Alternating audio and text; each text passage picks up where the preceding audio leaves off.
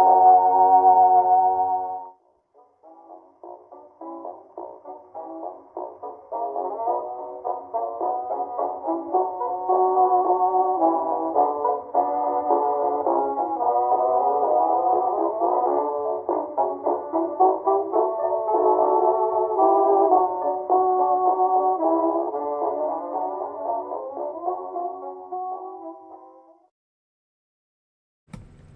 Good afternoon, and welcome to Three Tune Tuesday for Tuesday, September the 5th. I am your host, Bonaparte, and you are listening to Blind Skeleton Online Radio. If you are here, you have found your way to my quaint digital cottage in the digital countryside. Please come on in, make yourself comfortable, have a seat. There are more than enough well cushioned, oversized Victorian chairs for all. Three Tune Tuesday is my opportunity to share with you some vintage songs from years gone by, before the advent of electrical music recording, when records were still played on wind up phonographs and the recorded sound was still magical. It was a slower time, and one that I invite you to visit with me for the next half hour, so pour yourself a coffee and do get comfortable. This week we're progressing our way through the years. We started several weeks ago at 1905, progressed up through 1908 last week, and now we have 1909 coming up this week. So please sit back, close your eyes, and let yourself be transported back in time with me to the year 1909. 1909 stood at a pivotal juncture in the history of recorded music. The phonograph invented by Thomas Edison in the 19th century, the late 19th century, had already begun to transform the way people consumed music. No longer were live performances the sole means of experiencing musical artistry. With the advent of the phonograph, music could be captured, preserved, and replayed at will. By 1909, the phonograph had become a household item in many urban homes. The flat disc records, which we're familiar with today as vinyl 33s, were introduced by Emil Berliner's gramophone company and had largely overtaken Edison's cylindrical records in popularity due to their ease of production and storage. The original records that were produced by Edison and then Columbia were actually cylindric or cylinder in shape. They could hold between two to four minutes of music. These new flat discs were typically made of shellac, and typically, but not always, spun at 78 revolutions per minute, giving them the name 78 RPM records. There was also a difference in recording techniques, and this was really an early format battle. In the early days of phonograph records, two primary methods of recording sound were developed horizontal, or lateral, and the Hill and Dale, or vertical recording formats. The horizontal format, which was known as lateral recording, captures sound by moving the stylus side to side in the record groove. In the groove. This method was popularized by Berliner's gramophone discs and be- ended up becoming the dominant format for most of the 20th century. On the other hand, the Hill and Dale, or vertical rec- recording format, was championed by Thomas Edison and it captures sound by moving the stylus up and down in the groove. Early Pathé discs also had this form of recording. While this method did offer certain advantages in terms of sound fidelity, it was less compatible with the flat disc format that became prevalent by Victor and Columbia. In the end, the horizontal recording method eventually overshadowed the Hill and Dale approach and became the prominent method of recording sounds after the 1920s. At the time, the music industry was dominated by just a few major record companies, including the Victor Talking Machine Company and Columbia. Edison was a player, but they were not as major as the other two. These companies had a significant influence on the kinds of music that was recorded and promoted. Popular genres of the day included ragtime, some early jazz, and vaudeville performances were very popular. Opera and classical music recordings were also prevalent, catering to the tastes of the more affluent customers. From a cultural standpoint, the ability to listen to recorded music at home was revolutionary. Families and friends would gather around the phonograph for an evening of entertainment, making it a centerpiece of social gatherings. This was a time before radio broadcasting had taken off, so the phonograph provided a novel way for people to access a diverse range of music from different cultures and genres. In fact, people would gather around the phonograph much like people in the 30s and 40s would gather around the radio. The music industry still wasn't without its challenges, however. Copyright laws were still in their infancy, leading to numerous legal battles over recording rights. We've seen a similar type set of arguments play out with the advent of the internet and new ways of sharing music and other cultural items. So, this is certainly something that's not new to us today, but would have been back then. Additionally, artists often received little compensation for their recordings, with record companies reaping most of the profits. In 1908, Columbia Records introduced double sided discs that had music on both sides. This was really revolutionary because before this innovation, phonograph records typically had music on only one side, with the reverse side being blank or featuring a label. The introduction of double sided discs was a significant advancement because it effectively doubled the amount of music that a single disc could hold, and it offered consumers more value for their purchase. But in these early days, the process of deciding which songs went on each side of a record was less systematic than it would become in later years. And there were several factors that would have influenced these decisions, um, not the least of which would have been popularity and sales potential. If a song was expected to be a hit or was already popular in sheet music form, which was still the most prevalent method of sharing music, it would likely be given a priority a potential hit might be paired with a lesser known song to boost the latter song's exposure. Of course, artist availability would have had a play at it. If a if an artist was available for a recording session, they might record several tracks in quick succession, which would lead them to possibly having both sides of the record. There was the possibility for diversity for broader appeal by placing different genres or artists on each side of a record, record companies could appeal to a broader audience and thereby boost sales. There was cost considerations. Recording records was not cheap back at the time. You know, and by pairing a surefire hit with a less certain track, the producers could have a way to hedge their bets and ensure at least one side would generate sales. Very possibly the most prevalent method of deciding which song would go onto which side of a record, however, was simply trial and error.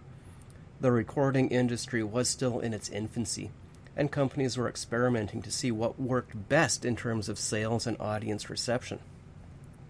Some decisions might have been made on a whim, or based on personal preferences of producers and executives. The Edison label, in particular, was known for having all of its songs, with the exception of a few, needing to be approved by Edison himself, for instance. It's worth noting that while there might have been some general practices or trends, there wasn't a one size fits all approach. They were still learning what they were doing different record companies or even different producers within a company might have had their own strategies or philosophies. It took time, but the music industry ultimately matured, market research became sophisticated, and the process of track selection and pairing ended up becoming a little more systematic. And in this era of trial and error, we had some interesting pairings of songs such as Victor Record 16390, which we're going to be playing for you next, which contained Auld Lang, Auld Lang sorry, by Westminster Chimes on one side, and the flip side saw a banjo solo of Turkey in the Straw.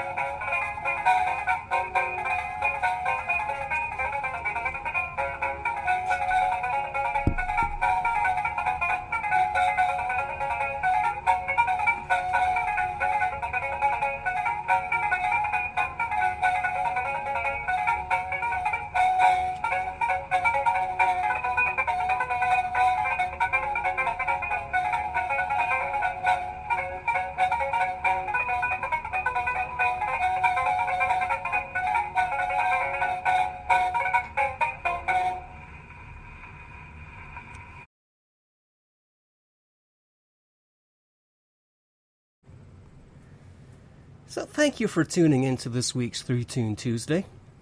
I sure do appreciate appreciate each and every one of you listening in, whether you are listening in on the live stream or via the podcast after the live stream.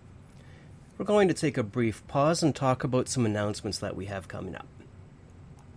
Next week's Three Tune Tuesday will continue our journey through the years and will transport us to the year 1910 as we dive into the musical gems of that particular era. For all Electric Dreams enthusiasts, we do have the first September Electric Dreams on the 13th at 8:30 p.m. Um, Electric Dreams is the counterpart to Three Tune Tuesday, whereas Three Tune Tuesday plays some songs from the acoustically recorded era of music. On Electric Dreams, we share some early electrically recorded music from between the years roughly 1927 to 1937. Now, like Three Tune Tuesday, we have begun a journey through the years on Electric Dreams. So, next week on the 13th, we will be playing songs from 1929. Be sure not to miss it. And if you are a coffee lover like I am, I certainly do have a treat for you if you are in the northern Delaware state area. On October 21st, Blind Skeleton will be hosting coffee tasting and a movie with our sister organization, Skeleton Brew. We'll be offering tastings of a selection of coffees from Skeleton Brew, and we will pair the evening with the showing of an old vintage black and white 8mm horror movie that will be played on an appropriate time era appropriate movie projector, just as we play our songs here on the appropriate phonographs. So, for more details on that, you can see everything that we have on the Skeleton Brew website at skeletonbrew.coffee. Now, the song Orchids was written by Thomas Mills and first recorded in 1909. The song is a love song. It compares the beauty of orchids to the beauty of a woman. The lyrics describe the delicate petals of the orchids and the sweet fragrance they emit. The song was a popular hit in its day and was often sung at weddings and other special occasions. Throughout the years, it was ultimately recorded by a number of different people, including Homer Rodeheaver, Eleanor Painter, and the Peerless Quartet as a barbershop song.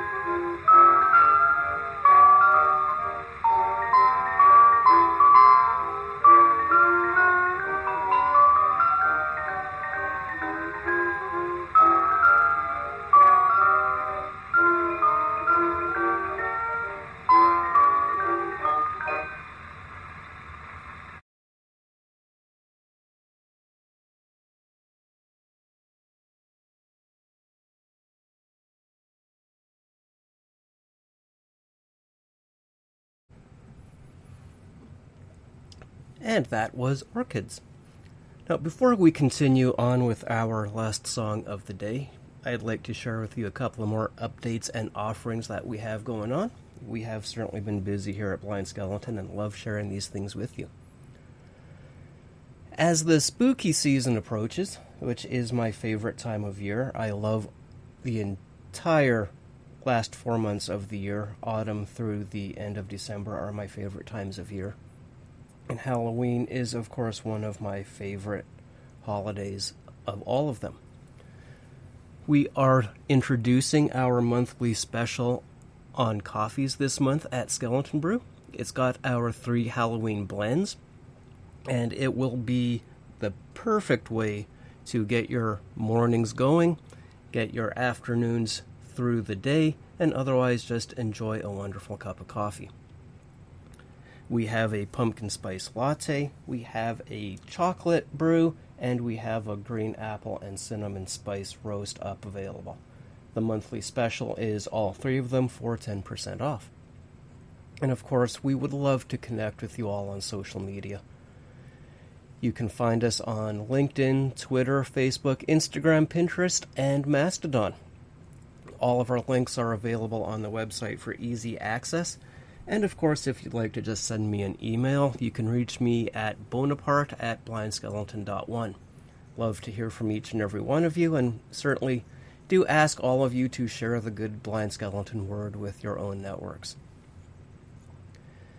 Our website does boast an application that lists all of the records in our collection. All of the songs that we play on Three Tune Tuesday and on Electric Dreams are songs from our in house collection. We don't play songs that have been pre recorded, we don't pull them down off of YouTube.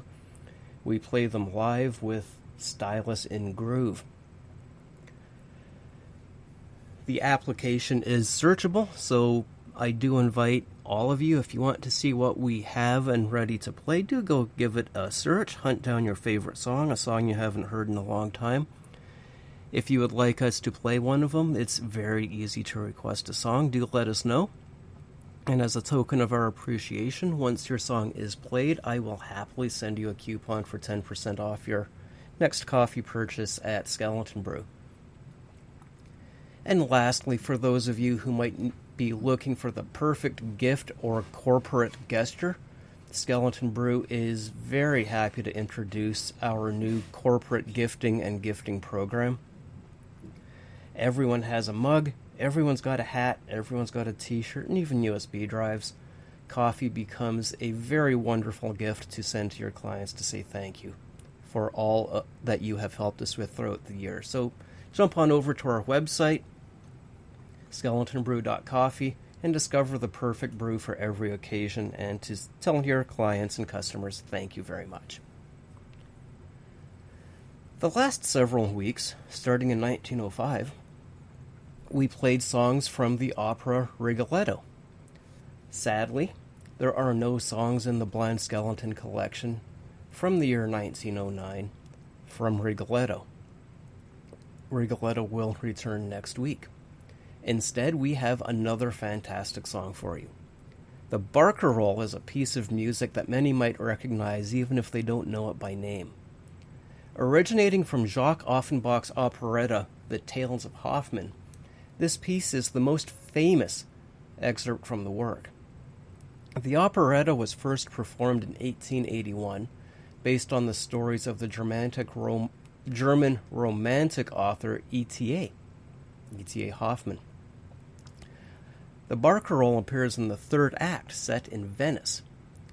The term Barcarolle itself refers to a traditional folk song sung by Venetia's gondoliers. True to its name, Offenbach's barcarolle evokes the gentle rhythms of a boat being rowed on water, capturing the romantic essence of nighttime in Venice.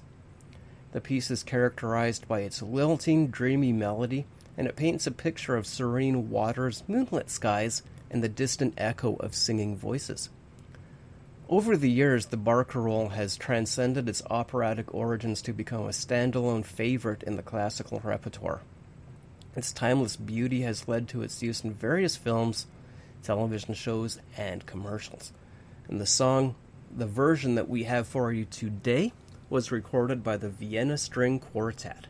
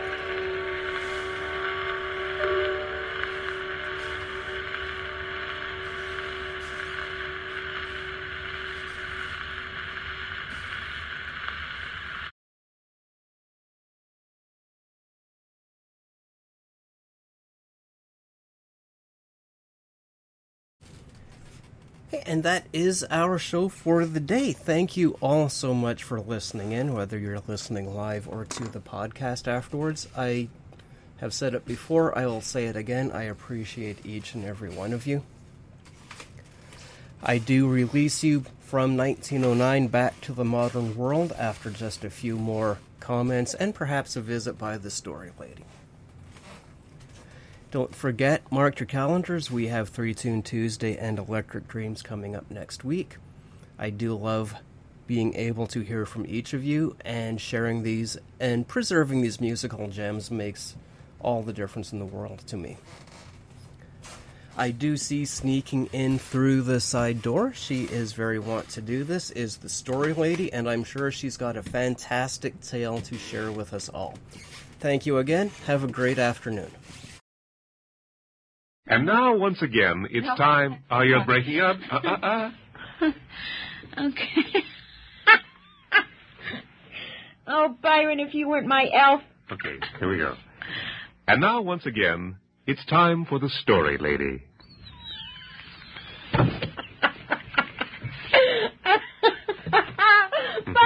Mm-hmm. breaking me up. It's not my. fault. Mm-hmm. Come on. What did I do? I read just no, like I was supposed I don't to. know. I'm not looking at you. Good. Let's make a deal. Okay.